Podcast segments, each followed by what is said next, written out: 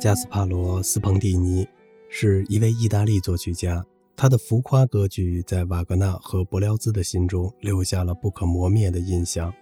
柏林有一位富有的音乐爱好者，因失聪而被剥夺了享受他最爱艺术的乐趣，因此感到十分痛苦。在尝试了许多医生后，新医生出了一个新点子：今天晚上我们去听歌剧。医生在纸上写道：“有什么用？我一个音符也听不见。”他不耐烦地回答。医生说：“没关系，你去了就知道了。”于是两人同去剧院听彭斯蒂尼的歌剧《奥林匹亚》，一切都很顺利，直到中曲的一个极强音出来时，明显比平常还要响。病人高兴地转过身，叫道。大夫，我能听见了。没有回答。于是高兴的病人又说了一遍：“大夫，你把我治好了。”医生只能茫然地盯着他。原来医生被彻底震聋了。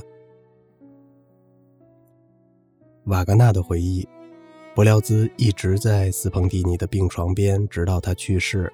我听说大师一直顽强地与死神抗争，不停地叫喊：“我不想死。”伯辽兹试图安慰他说。您怎么能想到死呢，我的大师？您是不朽的。